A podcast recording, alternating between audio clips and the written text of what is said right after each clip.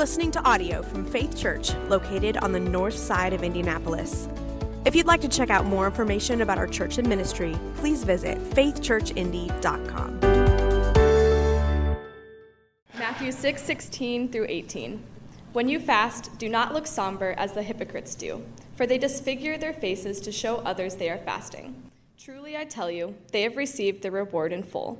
But when you fast, put oil on your head and wash your face, so that it will not be obvious to others that you are fasting, but only to your Father who is unseen. And your Father, who sees what is done in secret, will reward you. This is the word of the Lord. You may be seated. Well, hey, good morning, everyone. I'm Pastor Joey, and before we jump into this sermon, you know, looking at these verses uh, where Jesus is talking about fasting, I just wanted to make sure you know that I'm doing my best to apply it uh, today. So I've been fasting today uh, since just after second breakfast, and I think I might even be able to keep it up until noon or so. Um, just I would have made myself, you know, look all, all gloomy and sad and hungry, you know, so that you all could tell. But since this is being recorded and going out on the internet, I didn't want that living there forever. Um, so I thought I'd just tell you. I wanted you to know so that I'd know that you know and, and you would know. A- anyway, you get it. So if there's anything you want to say or like a round of applause or anything for me, that's thank you. Thank you, because you know I'm doing this for you, right? I'm fasting for you. This is not about me. I'm fasting f- for you.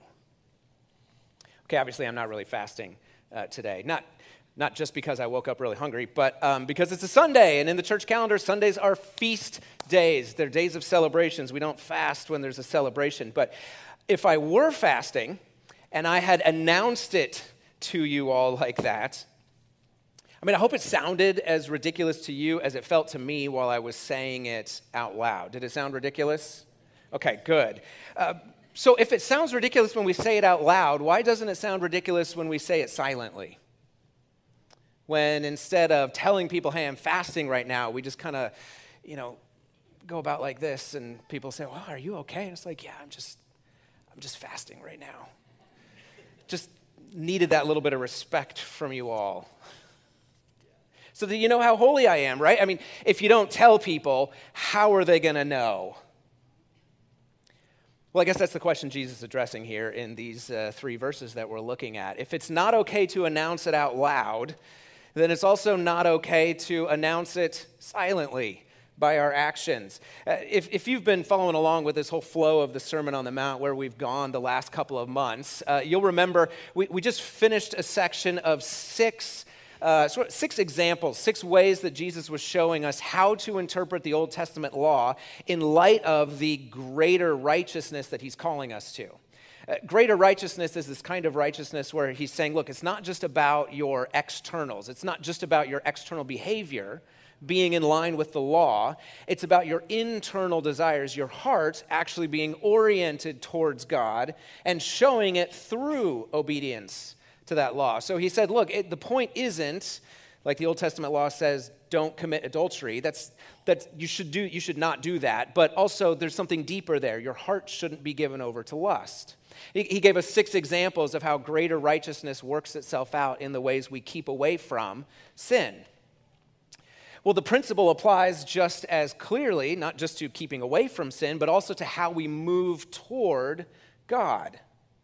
So Jesus gives us three examples, sort of three representative personal pieties or devotional practices that were common in his day. He says, let's look at these three in turn and let me show you how those need to submit to greater righteousness as well. If avoiding sin is more than just avoiding the behavior, it's more about your heart being wholly oriented towards God well, then moving towards God is also about more than just going through the motions or doing the form. It's about your heart being wholly oriented towards God. And so we're up to fasting, which is the third of these three representative examples. First, he talked about giving to the poor or caring for the needy, and then he talked about prayer. Took a brief digression to show us what a model prayer looks like, and has now turned back to fasting.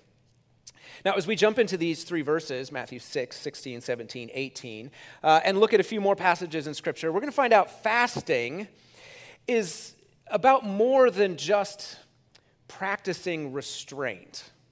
That's, of course, a key element of it. It's not fasting if you're not practicing restraint. But most of the time, we tend to fast or practice restraint in order to be served by others. Jesus is saying, no, no, no, you're fasting in order to serve others.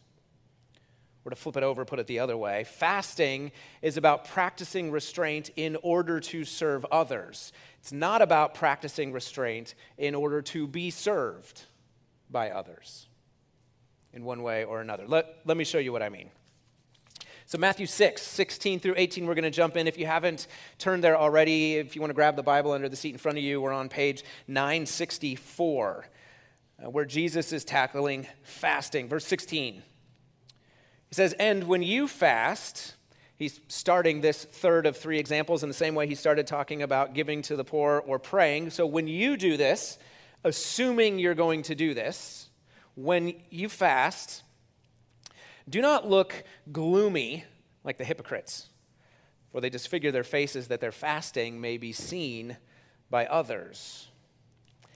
Now, fasting uh, as a practice, as a religious practice, was a, a huge part of the culture of Jesus' day. Uh, in a whole range of ways, people would voluntarily restrain themselves from eating, or sometimes even from, from drinking anything, water even, uh, for a whole range of particular purposes. Uh, some of the fasts that people would partake were mandatory and were nationwide, kind of like a you know, national holiday, uh, Day of Atonement, or the Jewish New Year. Everyone would fast. Uh, sometimes a special fast would be called if there was a matter of great national concern. Um, if the rains in the fall didn't come, uh, then authorities would say, hey, we're calling a national day of fasting and prayer to appeal to God to send rain. Uh, other times, uh, individuals could decide to fast on their own for a particular moral re- uh, reason, for practicing religious self discipline, uh, showing repentance before God, uh, sometimes in preparing for ministry or a season of ministry, or as a way of bringing an important request before God. But the strict Pharisees, who are often throughout Matthew and especially in the Sermon on the Mount kind of the target of Jesus' condemnation. The strict Pharisees had a regular practice of fasting at least twice a week, uh, usually Mondays and Thursdays. But they didn't fast for themselves. I mean, though they did refrain from eating themselves, they didn't fast for their own benefit, they fasted for the benefit of the, the community.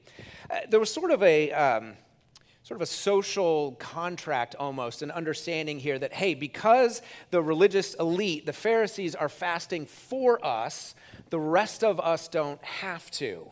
They're fasting to uh, sort of gain God's blessing or God's, fa- God's favor on the whole community.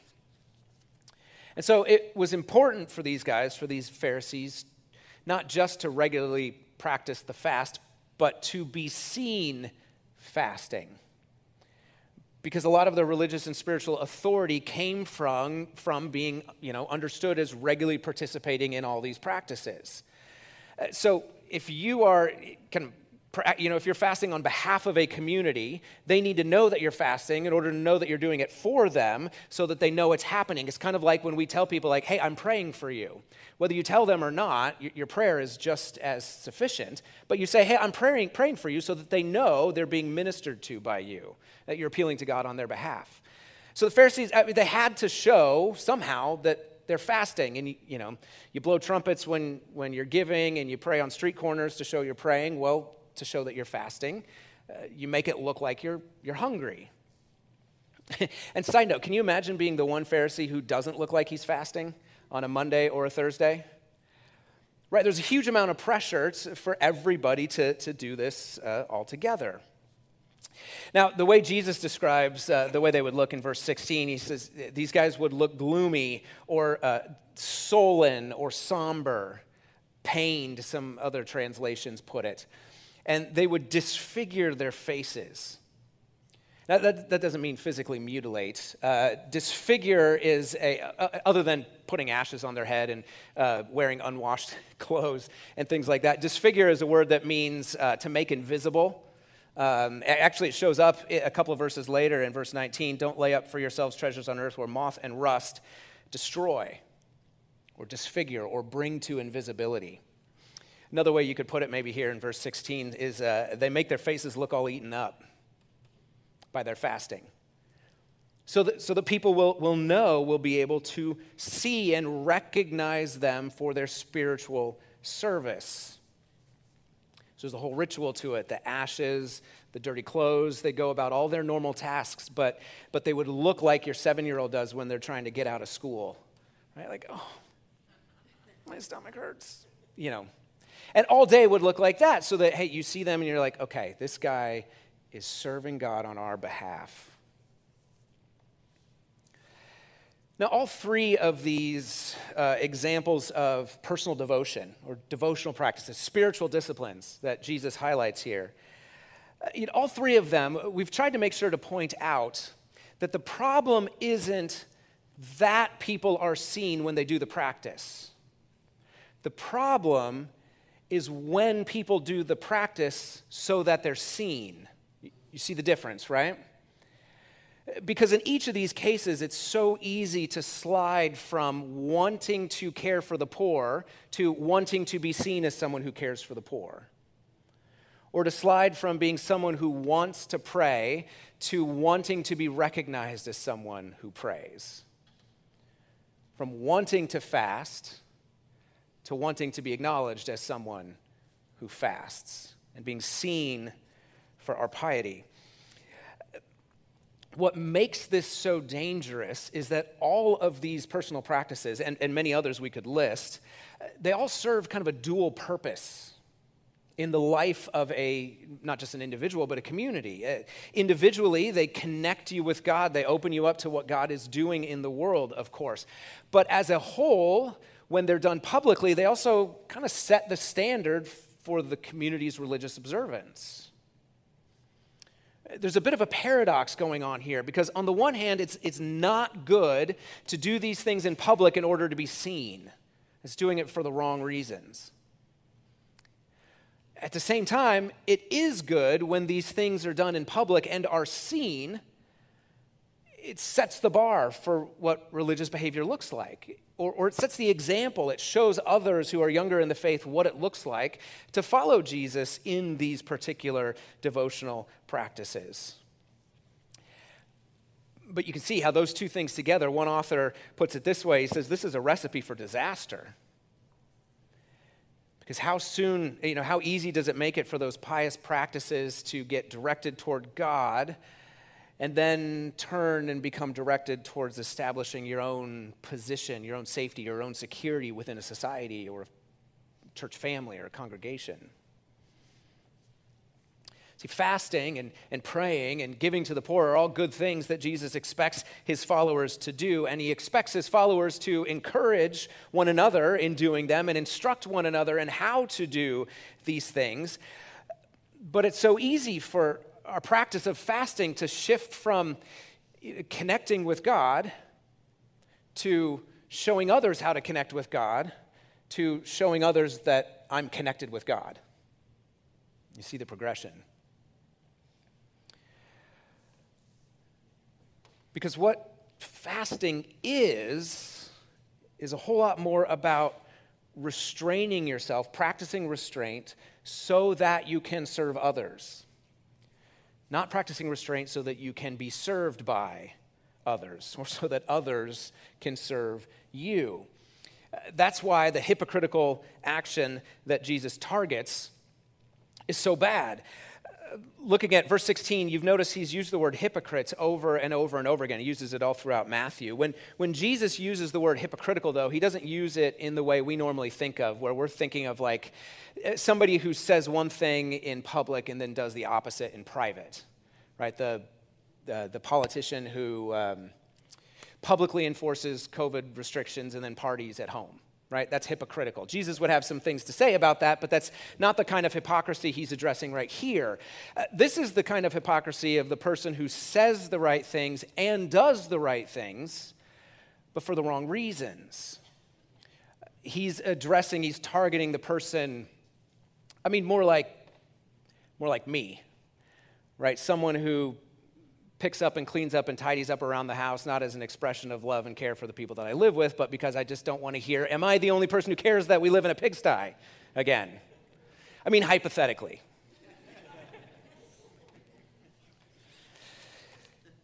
See, going around all, all gloomy when you're fasting, all unwashed and dirty, all looking like a seven year old trying to get out of school, eaten up by her devotion to God, also that other people will see you and think well of you and of your piety. That's the kind of hypocrisy that Jesus is, is targeting. Because when you fast in that way, you're not doing it to serve others, you're doing it to serve yourself. And when you use fasting in that way, you're violating the fundamental nature of what fasting is. This has been true of all three of the examples he's, he's brought up. Uh, part of what makes the, the, the gloominess and the, the disfiguring of your face when you fast so bad is that it, it's a violation of the fundamental nature or the, or the purpose of fasting uh, itself to highlight the fact that you're fasting by looking miserable violates the main reason why you're fasting in the first place. Like I said, it's been true of all three. You know, if prayer is about getting to know God, experiencing God, knowing the, the mind and the heart of Jesus, then using the forms of prayer or the patterns of prayer in a public way so that others see you and think you know, think well of you, think you're a righteous uh, prayer, short circuits the reason you'd pray in the first place. Prayer is about getting to know God, except you when you do that, you make it about performing for others so that they supposedly get to know you. Except it's not even a real you, it's a fake you, it's a facade that you've put over yourself. If real righteous prayer is laying yourself out transparently before God, Hypocritical prayer is layering yourself with an image, a facade that you lay out supposedly transparently before other people. It's true of giving to the poor as well. If giving to the poor is about using the gifts that God has given you to love and care for other people, then when you announce your giving ahead of time, you are using the gifts that God has given you, or you're spending the gifts that God has given you in order to use people to serve yourself, to gain social standing or respect or honor or recognition. In, in true charity, you give someone something of value so that they can gain. In the kind of hypocritical charity that Jesus is targeting, you are spending something of value so that you can gain. The same sort of fundamental violation of, of purpose is in effect when we when we gloomerize ourselves like these hypocrites do. When we make sure everyone can tell that we're fasting. You know, that quick rundown earlier of why people in Jesus' culture uh, would fast. Uh, we, we, hit a couple of reasons. Usually, fasting was a way of showing a, a level of personal commitment and devotion uh, to God. Oh, oh, people would talk about a way of, of subtra- you know, kind of human subtraction so that God can do some divine addition, uh, so that He can add to your life and your experience of Him. Of course, there were people who tried to use or manipulate fasting in a wrong way, trying to use it to get God to do what they want, right? Like, God, I'm really concerned about this thing that's happening, so I'm going to fast so that you come through for me, right? So that you respond in the, in the right way to this, this concern that I have. Of course, whether the concern is good or not, or what God would want to do anyway, matters little when the means of trying to get there is, you know, manipulating God, trying to make him an accomplice to your own plans. It never works. Now, it's good to use fasting as a way to intentionally uh, come to God in prayer you know, th- this is the way we, we usually tend to, to talk about it to deny yourself uh, some basic need, food or something like that, uh, to capitalize on the hunger that you feel, to remind yourself God alone can satisfy, uh, to point yourself towards Jesus or to, or to seek out God kind of single mindedly on some particular issue on behalf of yourself or, or others. Uh, but I noticed this week in uh, all the reading that I did about fasting itself and the ways that fasting has been practiced throughout the centuries in the church and in Judaism before, uh, that most of, most of today's, or people writing today on fasting, kind of stop there at, at what fasting can do for you. Are you feeling disconnected from God? Try fasting. You might come away with it with a, a heightened sense of spiritual clarity. You know, are you feeling like uh, you're pretty anxious about something coming up in the future? Well, try fasting. If you fast and pray, then God is guaranteed to answer your prayer. If you feel lack of joy in your life, try fasting. Fasting brings joy. If you're facing financial problems, try fasting. God will answer your prayer. Over and over and over again, I read about how fasting is, uh, well, one author called it spiritual dopamine. Actually, he said spiritual heroin but uh, you get the effect. Um, it's kind of a spiritual heroin to give yourself a, a, a quick fix of Jesus. I'm going to fast so I feel closer to God. That's the point. That's kind of a point of fasting, but it's also fasting at its, its shallowest level. And when you think about it, it's not all that different from what Jesus is condemning in Matthew 6. He's saying here, look, these guys are fasting and making sure people know so that they can serve themselves. It's probably not any better for us to fast in order to get God to, you know, do what we want him to do or in order to uh, walk away from the experience uh, feeling like, well, I took a break from food for a little bit and now I feel even closer to God than I did before. Obviously, it's not bad to be closer to God or to feel closer to God, but that's sort of the, the, the, the shallowest level at which we fast. Because fasting, the way Jesus is talking about it, is not about restraining ourselves from eating or something else in order to serve ourselves. It's about restraining ourselves so we can serve others. Fasting for compliments, or fasting in order to fish, as one author put it, for those compliments, is just a way of using what God has said will draw you closer to Him and serve the people around you, except you're using it so the people around you will serve you. Jesus goes into a little more detail in verses 17 and 18. See, in 16, he said, Look, if you fast like the hypocrites do, making yourself look gloomy and all eaten up, well, you know, people who do that have already gotten all the reward they're going to get. Uh, but when you fast, again, assuming that we're all going to do this, when you fast, here's what I want you to do. He says, I want you to anoint your head and wash your face. Now, this isn't an over the top, extravagant sort of dolling yourself up. This is the normal thing you would do to clean up in the morning uh, or in the evening. He's saying, when you fast, take a shower, comb your hair, put on deodorant, wear makeup. Like, just look normal, like you're going about your normal day in order that, verse 18, your fasting won't be seen by others, but by your Father who sees the things that you are doing secretly. He's saying, look, when you fast, don't let your outward appearance betray your inward disposition here. That you should look full on the outside, even if you feel empty on the inside. When you fast, don't fast in order to be seen by others. Fast in such a way that you can only be seen by God.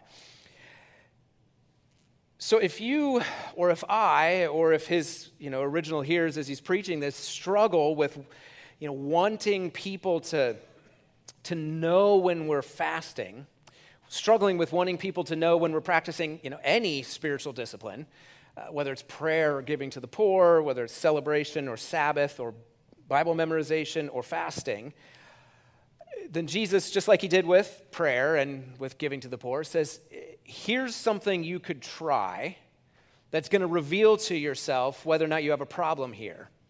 Do it secretly. Do it, but don't let anyone know.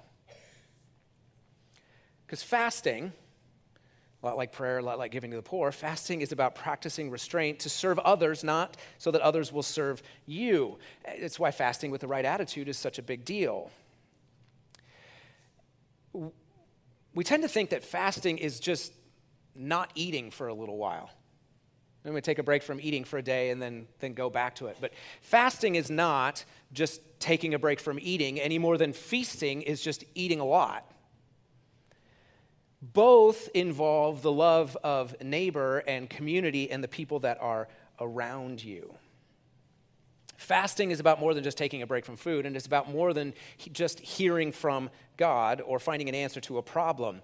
When Jesus talks about fasting in the way he condemns, especially hypocritical fasting, uh, same thing with prayer and giving to the poor, uh, he's standing right in line with so many of the Old Testament prophets who are condemning the wrong kinds of fasts. We don't have time to turn to all the passages. We could look at Joel 2 or Zechariah 7, but Isaiah 58 is probably the clearest. And the clearest evidence that uh, in the Old Testament and still continuing here, the people that Jesus is preaching to tended to think of fasting like it was a merit badge you could earn. You know, do it correctly enough times, and God's going to give you credit for it where everybody can see. But in Isaiah 58, God speaks to the nation of Israel and he puts some words in their mouths. He says of them, You know, the people are lamenting. Why don't you notice when we fast? God, we're down here fasting for you. Why haven't you noticed? Why don't you pay attention when we humble ourselves? And then God responds to the question. I'll paraphrase this a little bit. In Isaiah 58, he says, Well, the reason I'm not paying attention when you fast is that you're fasting, but you're not fasting in the way I'm looking for. He says, When you fast, you fast, fast to satisfy your selfishness. You oppress the people that work for you, and you fight and you argue all day long.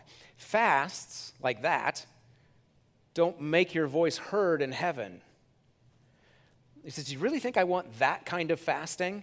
Uh, the kind where you humble yourselves and bow your heads and you do the whole sackcloth and ashes thing? He says, No, the kind of fasting that I'm looking for is the kind where you remove the sinful chains, where you tear away the ropes of the burdensome yoke, where you set free the oppressed, you break every burdensome yoke. He says, The kind of fast I'm looking for is a fast where you share your food with the hungry, you provide shelter for the homeless and the oppressed people. When you see someone naked and you clothe them, the kind of fast I'm looking for is the fast where you remove the burdensome yoke from among you and you stop pointing fingers and speaking sinfully. The kind of fast I'm looking for, God says, is the one where you're actively helping the hungry and feeding the oppressed. That's the kind of fast I want. I was reading a number of different sermons on this passage and on the topic of fasting as a whole this past week and ran across one of the early church fathers preaching a sermon on fasting and applying Isaiah 58 to his congregation, he said, It's not really a fast if you refuse to devour meat, but instead you devour one another. That's not a fast. He said, It's not a fast when you abstain from wine, but you don't abstain from arrogance. It's not the kind of fast that God is looking for. He says it's, you can wait until evening to eat some food but it does you no good if you spend all day judging each other. It's not the kind of fast God is looking for. The kind of fast that God is looking for, that Jesus commends to us, is not a, a fast where we serve ourselves, it's a fast where we serve others, where we practice restraint in order to serve others. Fasting, in its highest form, or, or maybe its deepest form, is it's not about just abstaining from food for a short period of time one day, five days, 40 days, whatever. You know, so that you personally can achieve a higher level of spiritual clarity or hear from God on some issue, only to go back to normal eating when you're done. Uh, fasting, according to the, the whole of Scripture and the way, especially the, the early church understood it, fasting in its highest form is about voluntarily restraining from the use of consumable resources, uh, food in this case, so that you can use those resources so that they're freed up in order to bless others. Another author on the spiritual disciplines says fasting is about sacrificing what we would eat so that we can give it to those who need it. Fasting is about practicing restraint in order to serve others, uh, not ourselves. So, I mean, what do we do with that? And how do we, how do we practice that kind of fasting in the few minutes that we have left?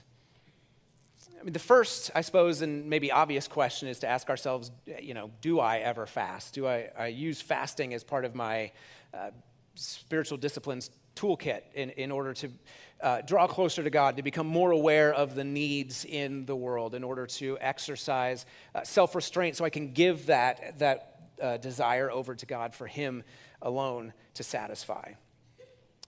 Uh, and if the answer is no, that's fine. And maybe it's time to, to consider, maybe God is calling me to learn something more about this practice of fasting. There's a lot of folks that could help you with a, uh, sort of some easy first steps on that. Come talk to me afterwards uh, if you want. Uh, but if you're already someone who regularly practices fasting, um, or you fasted as part of a season, uh, Lent, for instance, or you fasted as part of, a, of bringing concern to God, maybe it's time to add some layers to your fasting layers that point more towards this greater righteousness that Jesus is calling us to. Because there's multiple layers to how we fast and how deeply that fasting can drive into our hearts. You know, the, the most surface level uh, form of fasting is just a, a, taking a break from acquiring things, taking a break from acquisition of stuff, right? You, you fast for a season from uh, retail therapy, buying, buying new clothes, new tools, new toys, new books, whatever your thing is. Uh, you forego maybe your, your morning coffee or something like that, just as like say, hey, I don't need to you know, acquire this thing in order to feel happy throughout the day. That's, that's kind of the surface level of, of fasting. The next level down is where you take a break, you abstain from consuming things you know, the things that are a normal part of your regular day that, that you need as a human being, you, you take a, you know, a temporary break from those things in order to remind yourself, like, hey, I'm, I'm going to not, you know, eat breakfast for a week because I, somebody said somewhere, man does not live by bread alone. And I'll use that hunger as a way to remind myself to come to God when I have a need. Uh, you're refraining from consuming. But kind of the, the deepest level of fasting is when you refrain from consuming in order to free up those resources to be given to someone who needs them and doesn't have them. You refrain from eating so that you can share that food with someone else. You refrain from spending so that you can use that money for someone else's benefit instead of your own. There's all sorts of ways you can uh, refrain, restrain yourself in order to give away more of yourself. This is the kind of fasting that Isaiah 58 and, and Matthew 6 and Matthew 9 that Jesus commends to us. And it's the kind of, of fasting that he's just drilling in on these Pharisees for, for violating. Supposedly, these guys, the religious elite, were fasting on behalf of the people, right? Restraining themselves as a way of gaining favor with God so that God would bless their communities, but they refused to themselves be that blessing. It's like going up to someone you see is starving and needs food and saying, Hey, I'm fasting today. And they're like, Great, would you mind sharing the food you're not eating? Oh, no, no, no, God's going to provide. If we jump ahead to Matthew 23, Jesus condemns these guys for exactly this. He says, Woe to you, scribes and Pharisees, you're hypocrites. Because you tithe mint and dill and cumin, but you've neglected the weightier matters of the law, you know, like justice and mercy and faithfulness. You ought to have done these things without neglecting the others. Fasting publicly in order to, you know, garner God's favor or get favor from other people, to get social standing in front of other people, is one thing, but it's useless if you're not actually serving the people. No, no, I'm fasting on your behalf so God would bless you. Well, have you thought about blessing me? Because you have the food I need. That's the kind of fast God is calling us to. But uh, the fast that they're doing, it had the opposite effect of what they wanted. They didn't get God's praise, they got Jesus' condemnation. So, when we fast, maybe thinking about this for us today, when we fast, when we voluntarily restrain ourselves from acquisition or for, from consumption, are we doing it? Are we just taking a break and then coming back to it a couple days later? Or freeing up ourselves and what we have in order to be used to serve others? Another, uh, another church father put it this way he said, a, a person isn't fasting to God, they're fasting to themselves when what they withhold from their stomachs for a time, they save to give to their stomachs later. Or to put it another way, if you fast and at the end of your fast the fridge is still full, we miss the point of the fast. We've missed the kind of fast that Jesus is calling us to. Now, I got to admit, I've never fasted that way. Never even considered it until I decided to read a whole bunch of what people had written about fasting and realized, oh, wait, it's not about just me hearing from God, like there's actually love of neighbor as part of this. It's, it's almost as if Jesus believes that our life with God, that we live with Him, is supposed to like have ramifications out in the world. It's supposed to work itself out in our communities and the people that we're with. Uh, almost like you know the way we love our neighbors is by restraining ourselves so that we can serve them instead of displaying ourselves so they can serve us. I don't know why this has never occurred to me before. but I guess I've got some learning to do about fasting. I want to fast and use it to get to know God, to see my own heart's desires laid bare in front of me so I can address them before God. That's good, but it's just the beginning.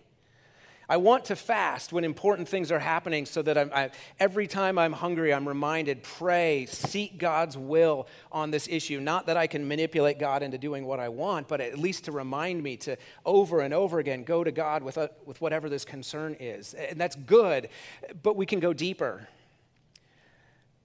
The kind of fasting that greater righteousness calls us to is a fasting where we voluntarily empty ourselves so that someone else can be filled. Does that sound like anyone else that you know? Does it sound like someone else who voluntarily emptied himself on our behalf so that one day, when his kingdom returns, there will be no more emptying? but only filling when we will feast in the presence of Jesus forevermore. When he is ours and we are his forever. We fast today because one day fasting will end and we will feast. Father, fill us. Fill us with your love for us in the face of Jesus Christ. Fill us with the knowledge of your goodness to us. Fill us with the things that, that will ultimately satisfy. No matter how many appetites I ruin, there's another one right behind it. So, Father, save me from fulfilling myself, that I may be fulfilled only in you, and empower me to empty myself that others may be filled. And help us to do this because your Son has done it for us first. We pray in Jesus' name. Amen.